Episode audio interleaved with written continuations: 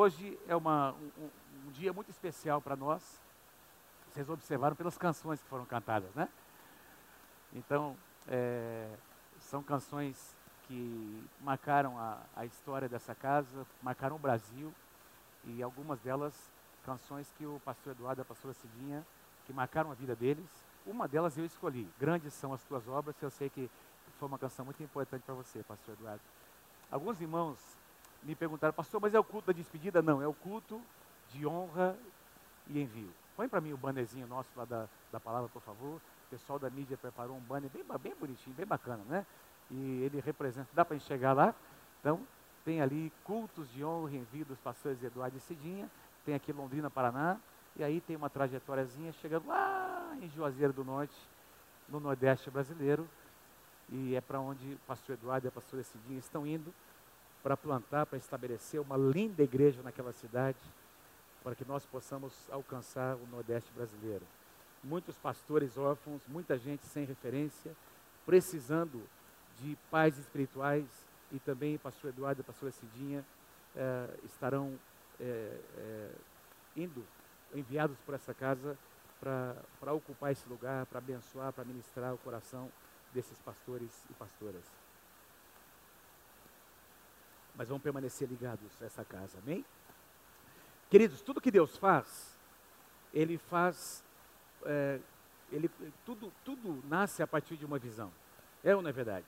Tudo que Deus realiza, primeiro Ele vê, Ele enxerga, e depois aquilo vem à luz. É, você aprendeu na classe de integração, quando você fez, que Deus usa, nós colocamos lá três ingredientes, a visão, pessoas e recursos. Diga comigo assim: visão, pessoas e recursos. Então, tudo começa com uma visão. Deus mobiliza pessoas, Deus, Deus levanta pessoas com dons e talentos, enfim, para cumprir aquela, aquela visão. E então, recursos são mobilizados para que essa visão possa se cumprir. A gente percebe esse princípio eh, se repetindo nas Escrituras, Antigo Testamento e Novo Testamento. Quando Jesus, por exemplo, fala sobre a expansão do reino de Deus, gosto demais, preguei algumas semanas atrás sobre isso. É, é, a, Jesus usando a figura de uma semente, não é? Que o reino de Deus é como o grão, não é nem uma semente, um grãozinho de mostarda que, que, que alguém, um homem tem nas suas mãos e ele tem um campo, e ele planta essa semente. Então, o campo representa a visão de Deus. Nós estamos aqui porque existe uma visão no coração de Deus de alcançar o campo. Nosso campo, o primeiro campo é a cidade de Londrina, amém? Depois é, o Brasil e, e, as nações. E Deus tem nos permitido é, é, tocar esse, cada vez mais esse campo, não é? Mais extenso. É, existem pessoas, o semeador, um homem, uma mulher, Eduardo e a Cidinha têm sido levantados por Deus como pessoas fiéis nesta casa, aprovados por Deus. Existe, existem recursos que Deus usa e Deus tem colocado nas mãos deles, é, de ambos, uma semente poderosa. Quem pode dizer amém? Essa semente, eu anotei aqui algumas coisas, essa semente representa é, as experiências ministeriais que o pastor Eduardo e a pastora Cidinha acumularam, a sabedoria que Deus tem dado a eles, a graça, não é? tudo o que eles fizeram, enfim, a, maneira como eles foram aprendendo e chegaram aqui nessa casa, a pastora Mônica vai compartilhar depois com vocês, antes de casar, lá na rua Itapicuru, faz, fazem parte da história dessa casa. E tudo que aconteceu nessa trajetória hoje representa uma poderosa semente que eles vão semear numa terra e, e essa semente vai produzir muito fruto. Se nós voltamos nosso coração para a palavra de Deus, meus queridos, e a gente pensa é, na expansão do reino de Deus, a gente precisa entender como Deus age. Deus usa muitas formas, como eu disse, Deus usa pessoas, tudo começa com uma visão, não é?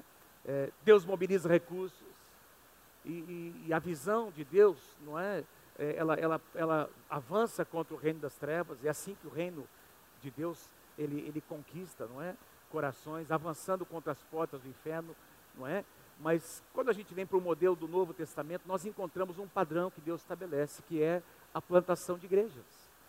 A maneira mais efetiva do reino de Deus expandir e ser estabelecido em todos os lugares é por meio de plantação de igrejas. Nós podemos é, começar com uma escola, nós podemos começar com projetos sociais, nós podemos começar ajudando pessoas, os pobres, fazendo muitas obras, é, enfim, sociais para suprir a necessidade das pessoas, mas o nosso, o objetivo, o padrão bíblico é plantar igrejas. Amém? Se você visitar o Novo Testamento, você vai encontrar esse padrão, a igreja a partir de Jerusalém se expandindo e, e realmente tocando uh, os confins da terra naquela época por meio de plantação de igrejas. Quero ler com você uma passagem muito conhecida, Romanos capítulo 10, talvez uma das mais conhecidas do Novo Testamento, onde o apóstolo Paulo escreve: Porque todo aquele que invocar o nome do Senhor será salvo. Como, porém, invocarão aquele em quem não creram? E como crerão naquele de quem nada ouviram? Como, porém, invocarão aquele em quem não creram? E como crerão naquele de quem nada ouviram? E como ouvirão se não há quem pregue? Olha que linda sequência que o apóstolo Paulo estabelece. E como pregarão se não forem enviados? Diga assim comigo: enviados. Guarda essa palavra, enviados. Ela é uma palavra muito, muito forte aqui no, Antigo, no Novo Testamento. E eu vou explicar daqui a pouco o sentido é, é, que Paulo tenta expressar para nós, é importante nós entendemos como pregarão se não forem enviados, como está escrito, quão formosos são os pés dos que anunciam coisas boas. Paulo faz referência aqui a uma, a uma, a uma passagem, uma declaração do, do profeta Isaías no Antigo Testamento, quão formosos são os pés daqueles que anunciam coisas boas ou as boas novas. Então, nós encontramos aqui algumas verdades muito simples, não é? Tudo que nós. a essência dessa passagem tem a ver com pessoas, tem a ver com a salvação de pessoas. E aqui o apóstolo Paulo diz que a salvação é pessoal. Todo aquele, toda pessoa individualmente que invocar o nome do Senhor. Quem aqui já invocou? Quem aqui lembra do dia que você invocou o nome do Senhor? Não é?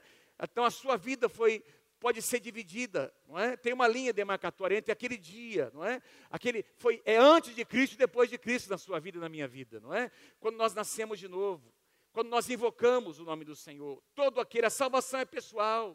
Você pode ouvir, aprender com a experiência de alguém, mas, mas a salvação é algo que você experimenta na sua vida pessoal. Mas para você experimentar, você tem precisa ouvir a pregação de alguém, alguém tem que pregar. Alguém precisa proclamar a palavra não é? E aí você crê, você crê no seu coração, é uma coisa que acontece aqui dentro. E essa pessoa que, que prega é uma pessoa que, de uma forma ou de outra, formalmente ou não, ela foi enviada. Ela foi enviada por Deus, ela foi enviada pela, pela, pela igreja local, ela, ela, ela é enviada para proclamar o Evangelho. Existe alguma coisa que consome o coração dessa pessoa? Diga assim comigo: é enviado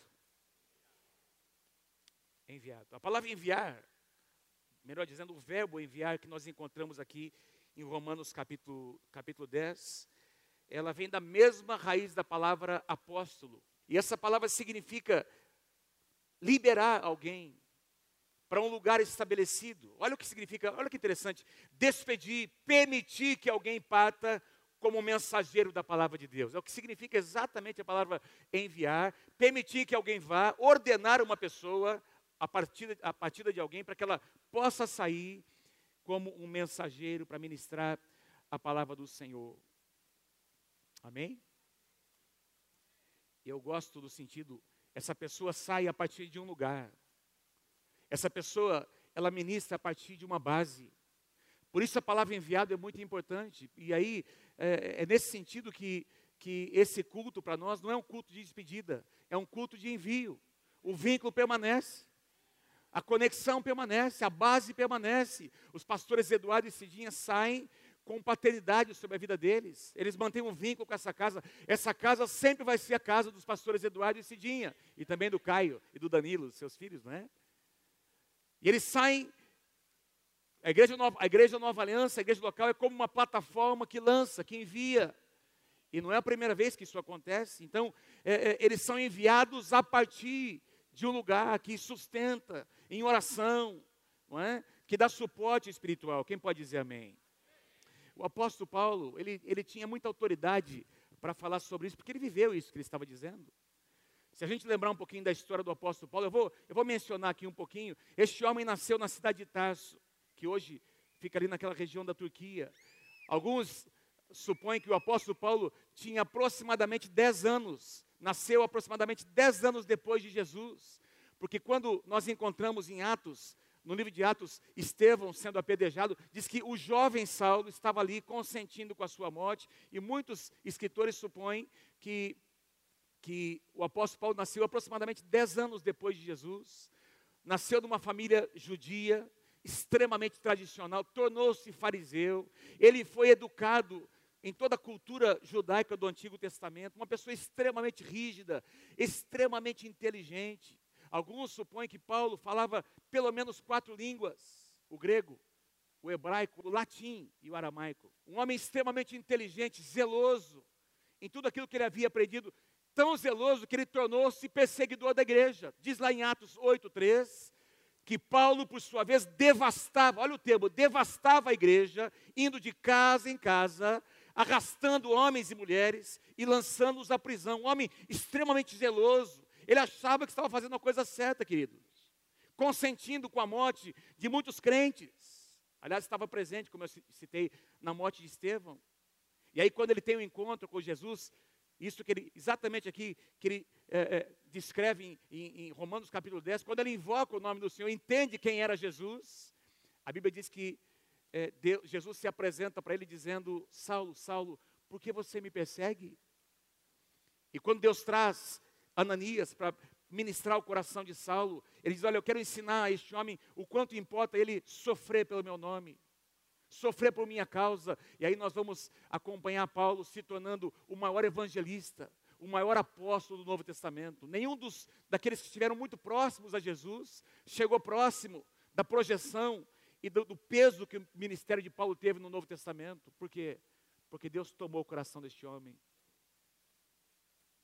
Mas ele era tão zeloso e, e, e, e, tinha essa imagem de um homem tão, tão ruim contra a igreja que, eh, que, que os crentes não, não, não, conseguiram aceitar Paulo. Eles, eles começaram a rejeitar Paulo, ao ponto de que o, o apóstolo Barnabé, Barnabé que era um homem reconhecido, tem que vir para Jerusalém eu não tenho tempo para dizer aqui em todos os detalhes, Barnabé toma Paulo e apresenta Paulo aos apóstolos em Jerusalém, a Pedro, os demais apóstolos, e aí eles, então, eles recebem Paulo como um homem de Deus, e mesmo assim os judeus continuaram rejeitando, os crentes judeus continuaram rejeitando Paulo por causa da sua perseguição, ao ponto de, de Barnabé trazer, tirar Paulo daquele contexto e trazer Paulo, e é onde eu quero conversar com vocês nessa manhã, para uma igreja na cidade de Antioquia.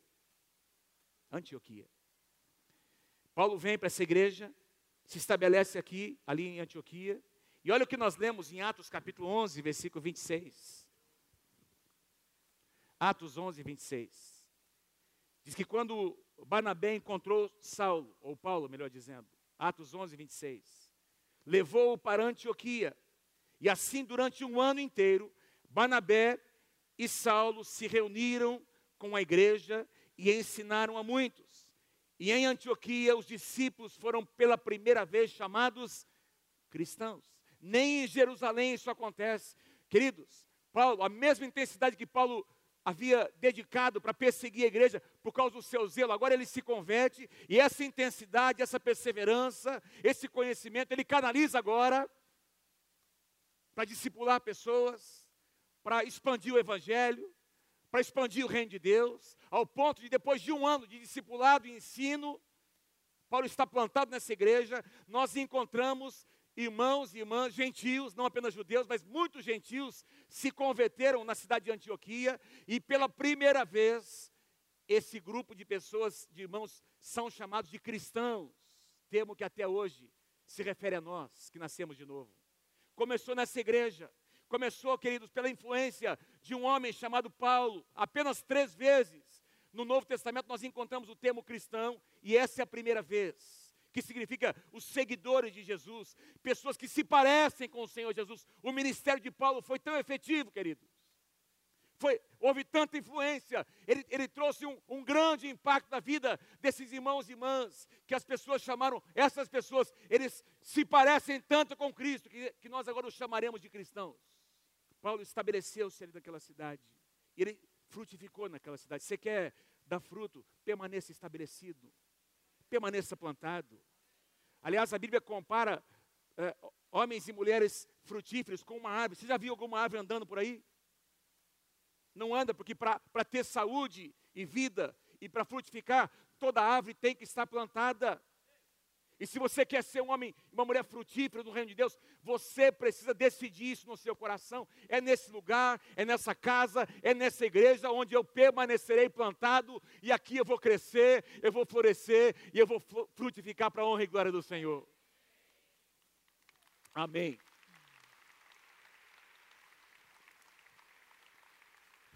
E Paulo permanece ali. Agora, depois de um ano, nós encontramos este acontecimento que eu vou ler com vocês em Atos 13, que tem tudo a ver com o que está acontecendo aqui nessa manhã. Atos 13, versículos 1, 2 e 3.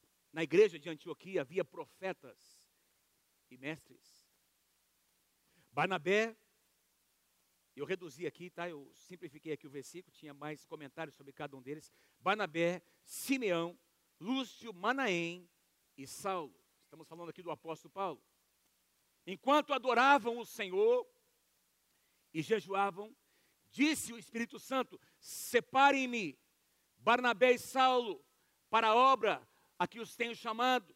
E assim, depois de jejuar e orar, impuseram-lhe as mãos, impuseram-lhes as mãos e os enviaram. Como ouvirão se não há quem pregue? Como pregarão se não forem enviados? Os enviaram. E eu queria ressaltar com vocês aqui algumas verdades muito simples que eu consigo encontrar nesses três versículos. A igreja de Antioquia, número um, eu quero comentar algumas coisas que eu encontrei nessas três passagens. Em primeiro lugar, ela tinha identidade com a cidade. Era a igreja da cidade de Antioquia.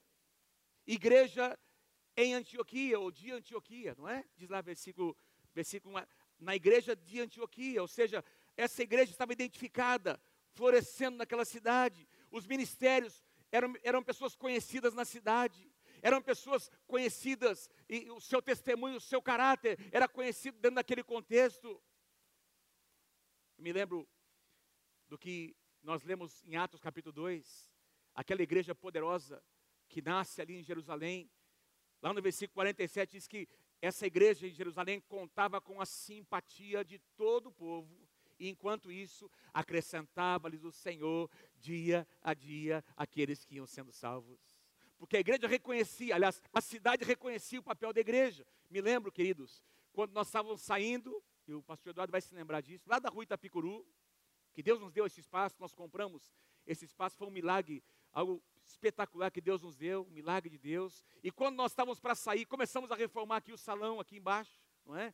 é para a gente vir. Aliás, é, tinha uma quadra aqui em cima, era aqui desse, era por aqui, né? Aquela, nós viemos provisoriamente, não é? E depois lá reformamos aquele primeiro salão. E me lembro que naquela semana, aliás, algumas semanas antes de nós mudarmos para cá, nós fizemos, nós reunimos a liderança da igreja e nós é, visitamos todas as casas, lembra disso, Eduardo? Todas as casas ao redor da igreja, naquelas, naquela, naquelas quadras ali, lembra, pai? Ali na, na rua Itapicuru, ali na, na Vila Nova, dizendo, informando os irmãos, informando, ah, os irmãos não, os vizinhos, não é? Que nós estaríamos saindo ali agradecendo por todos aqueles anos e pedindo perdão se nós, é, eventualmente, não é? Você sabe disso, carros, pessoas, enfim, ali e pedindo perdão se a gente se tinha alguma coisa para acertar. E nós visitamos todas aquelas pessoas e nós ouvimos coisas tremendas. Não saiam daqui, por favor. Foi tremendo ter vocês aqui. Ah, como foi bom ter a Igreja Nova Aliança. Vocês vão fazer muita falta. E eu, eu me lembro disso, foi algo que marcou muito o nosso coração, porque nós deixamos uma história naquele lugar. A igreja do Senhor Jesus é uma igreja que abençoa a cidade. A igreja na cidade de Antioquia. Igreja Nova Aliança de Londrina. Nós estamos aqui há 55 anos. Tem uma história a ser contada, tem um legado, não é? Amém, queridos? E tem uma história de amor por essa cidade, de serviço para essa cidade. Nós não estamos aqui para exigir alguma coisa, nós estamos aqui para servir a nossa cidade. Uma segunda verdade que eu encontro aqui a igreja de Antioquia tinha ministérios maduros em sua liderança. profetas e mestres. Então, estou me referindo aqui a dois dos ministérios, dos cinco ministérios de Efésios capítulo 4, versículo 11, que Jesus estabelece como fundamento na igreja, uma liderança consistente, e os nomes desses irmãos, eles são citados, o nome de cada um deles, ou seja, homens com caráter aprovado, com bom testemunho na sociedade, com a sua família em ordem, com a sua casa em ordem, com uma visão consistente, Homens que têm temor de Deus, que não mudam. Gente, quando Deus dá uma visão, Deus dá uma visão, a gente segue nessa visão, a gente paga o preço por essa visão. Você não vai ver aqui, não faz parte da e não estou nos colocando aqui como, como melhor do que nenhuma outra igreja, é apenas o nosso chamado. Tem gente que nos chama de radicais demais, tem gente que nos chama disso e daquilo, mas é o nosso chamado e nós vamos cumprir o chamado que Deus nos deu, porque um dia estaremos diante do Senhor para prestar contas do que Deus nos chamou para fazer. Então, não é, então não, você não vai encontrar, por exemplo, os pastores daqui saindo para algum congresso e mudando a visão da igreja. Ah, a gente acreditava nisso, agora nós cremos. Não, toda, não, nós temos um norte, nós temos uma direção, esse é o nosso chamado, e isso traz, traz segurança para o rebanho, para as ovelhas. Portanto, o que está acontecendo aqui nessa manhã, o que está acontecendo aqui é parte de uma visão. Nós sabemos o que estamos fazendo o pastor Eduardo e a pastora Cidinha não estão saindo da igreja Nova Aliança para plantar uma igreja porque tem algum problema entre nós. Muito pelo contrário, amados. Está doendo muito, aqui e ali. Mas é para cumprir uma visão que Deus nos deu. Número 3. A igreja de Antioquia tinha um enfoque na, na oração e na adoração. Olha, olha que interessante. Enquanto adoravam o Senhor e jejuavam. Uau, isso é tremendo, queridos. Porque todo, tudo que você vê depois, o mover de Deus, as palavras proféticas, imposição de mãos, o envio, e tudo o que acontece depois, porque aqui nós estamos no começo do ministério de Paulo, tudo o que vem depois, todas as cartas, todas as igrejas plantadas, tudo isso aconteceu porque houve um mover profético, houve uma atmosfera, houve um ambiente propício para o Espírito Santo agir. Adoração, oração, jejum, intercessão, clamores. Isso tem a ver com algo intencional. Tem muita oração para a gente chegar nesse dia que nós estamos aqui. Muitas lágrimas foram derramadas. Teve muita conversa. Muito jejum, muita oração. Coisas que no, num momento, num tempo, durante um grande período, não foram repartidas com vocês, porque nós estamos tratando isso no presbitério, com os pastores de área, conversando, medindo, entendendo o propósito de Deus, e a gente só entende isso na presença de Deus. Quem pode dizer amém? A igreja de Antioquia era uma, uma igreja que ouvia a voz do Espírito Santo. E disse, nesse ambiente de adoração, de oração, disse o Espírito Santo. O Espírito Santo teve liberdade de dizer algo, e muitas vezes ele não tem. Existem ambientes onde o Espírito Santo gostaria de agir, mas não consegue agir, porque a estrutura impede. As pessoas impedem. O sentimento das pessoas impede. Querido, deixa eu dizer algo a você: o que está acontecendo aqui está acima dos nossos sentimentos. Está acima dos nossos sentimentos. Deus, o Espírito Santo não move por sentimentos, ele move segundo a vontade de Deus. Nesse ambiente, disse o Espírito Santo. O Espírito Santo tinha liberdade. João capítulo 3, versículo 8: O vento sopra onde quer, ouves a sua voz, mas você não sabe nem de onde ele vem e nem para onde ele vai. Assim é todo aquele que é nascido no Espírito Santo. Levanta uma das suas mãos comigo. Diga assim: Espírito Santo, eu te dou liberdade para você agir. Em nome de Jesus. Era uma igreja que ouvia a voz do Espírito. Eu fico imaginando aqui, pastor Eduardo, lembrando da gente, não é? Nessa Desde quando Deus começou a colocar no, seu, no coração de vocês, há dois anos e meio atrás, quase três anos. Muita conversa aconteceu, não é verdade? Fica, fica imaginando quanta conversa teve antes dessa imposição de mãos aqui para enviar Paulo e, é, é, é, Paulo e Barnabé. Quanta conversa teve nos bastidores. Porque, gente, pre, pre, presta atenção.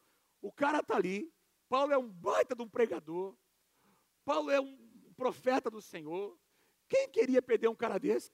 Todo pastor queria ter um Paulo na sua igreja, sim ou não? Meu Deus do céu.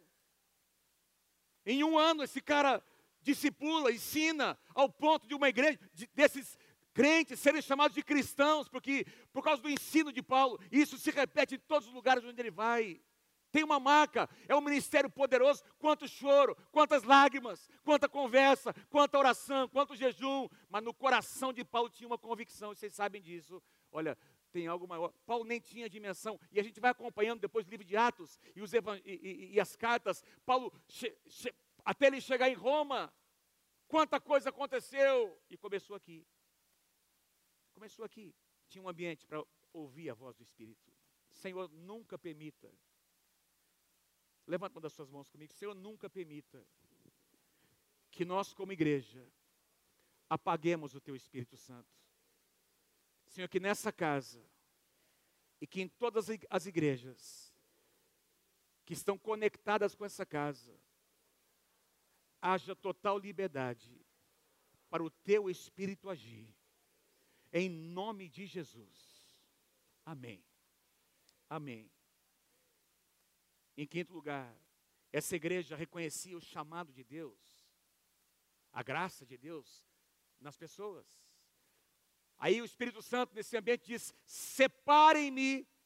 Veja, o Espírito Santo dizendo para a liderança da igreja, para o presbitério da igreja: separem Banabé e Saulo para a obra que eu os tenho chamado. O chamado vem de Deus, amados.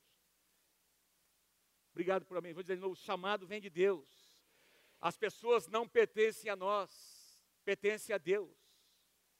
Quem está comigo, diga amém. O chamado vem de Deus. Eu me lembro quando nós chegamos em Londrina no dia 5 de março de 1993, viemos de Curitiba, são quase 25 anos, parece que foi ontem. Eu digo a vocês, foi difícil. Me lembro da conversa que eu tive com o pastor Miguel.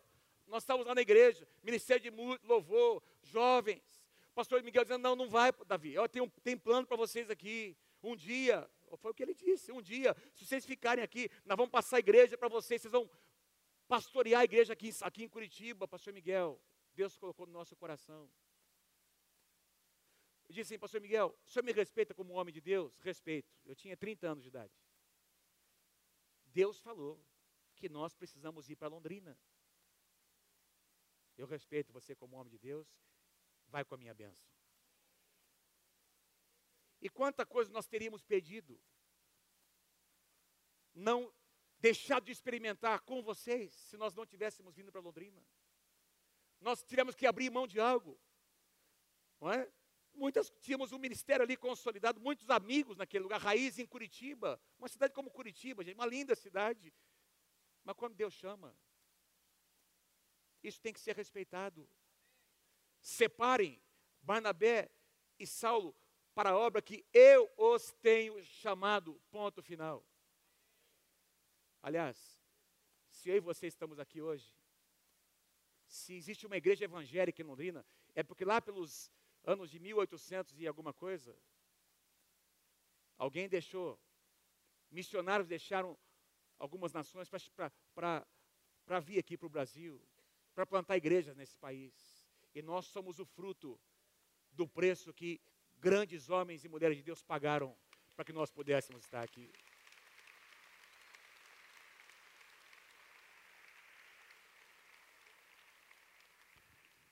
E aí você vai encontrar o apóstolo Paulo dizendo, por exemplo, na sua primeira carta aos Coríntios, capítulo 9, versículo 16: Ai de mim, se eu não pregar o evangelho. Não me segurem. Em algumas ocasiões, você vai encontrar uh, uh, profetas do Senhor se levantando para dizer: Paulo, não vai para lá, não volta para Jerusalém, os caras querem te matar, você quase foi morto da, da, da, última vez, olha, vai acontecer assim, vão te amarrar, vão fazer isso. Eu vou, Deus falou comigo, eu tenho um chamado, não vai para Roma, eu vou, Deus colocou um chamado no meu coração, não vai para Juazeiro, eu vou, porque Deus colocou no meu coração. Quantas Lembra bem, quantas vezes nós ouvimos de alguém, de pessoas, não vai para Londrina. Não vai para Londrina.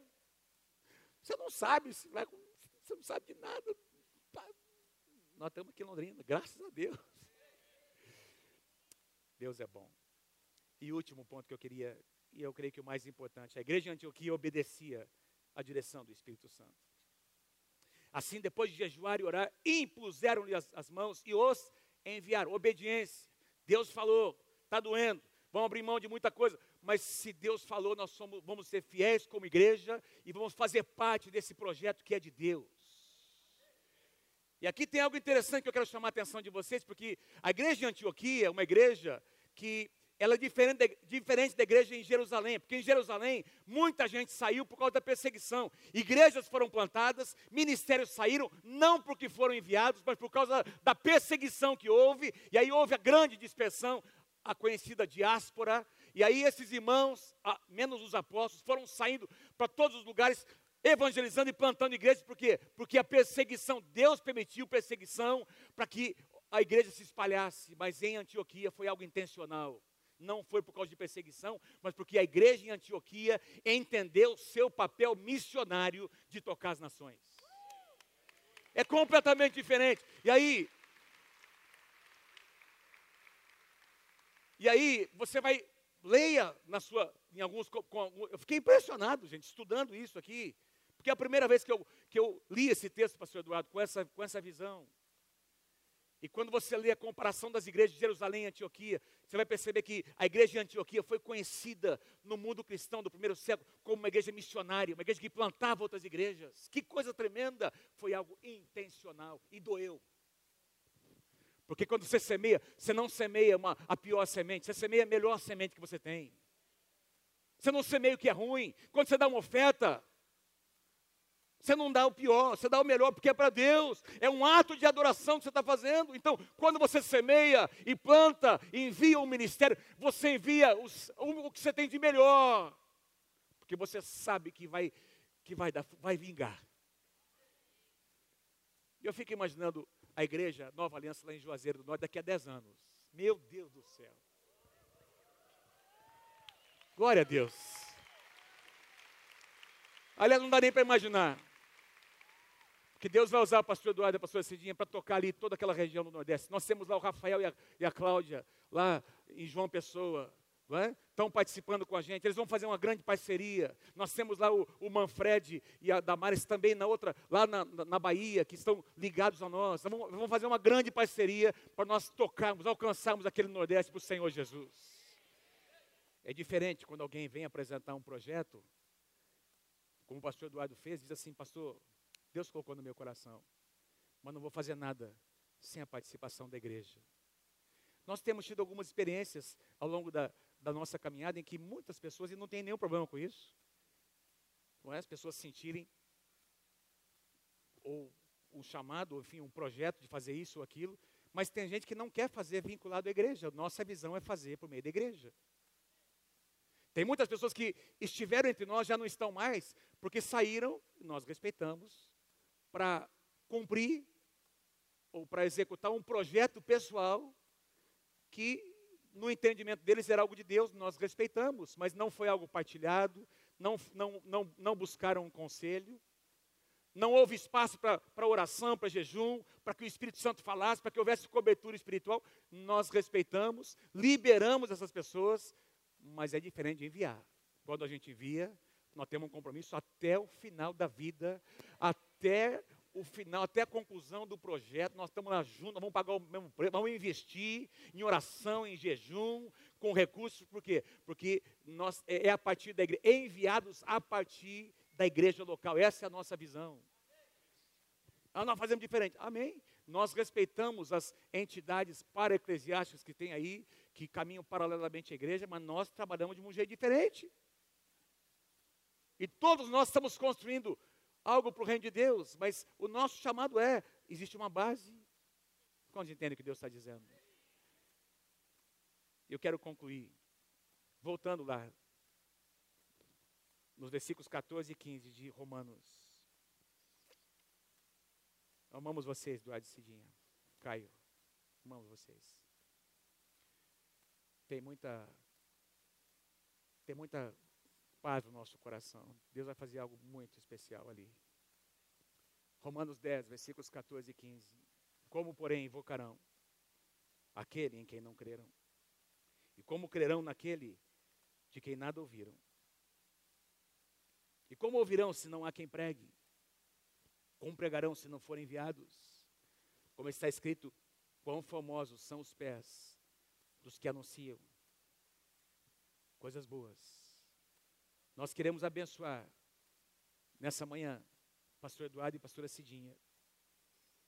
Seus pés serão abençoados. Onde vocês pisarem, Eduardo e Cidinha, vocês carregam a presença de Deus. Carregam a lealdade dessa casa, carregam o que vocês também semearam aqui, vocês carregam com vocês. Carregam o nosso coração com vocês. E eu creio que o que vai acontecer ali é uma extensão do que Deus tem feito aqui nesse lugar.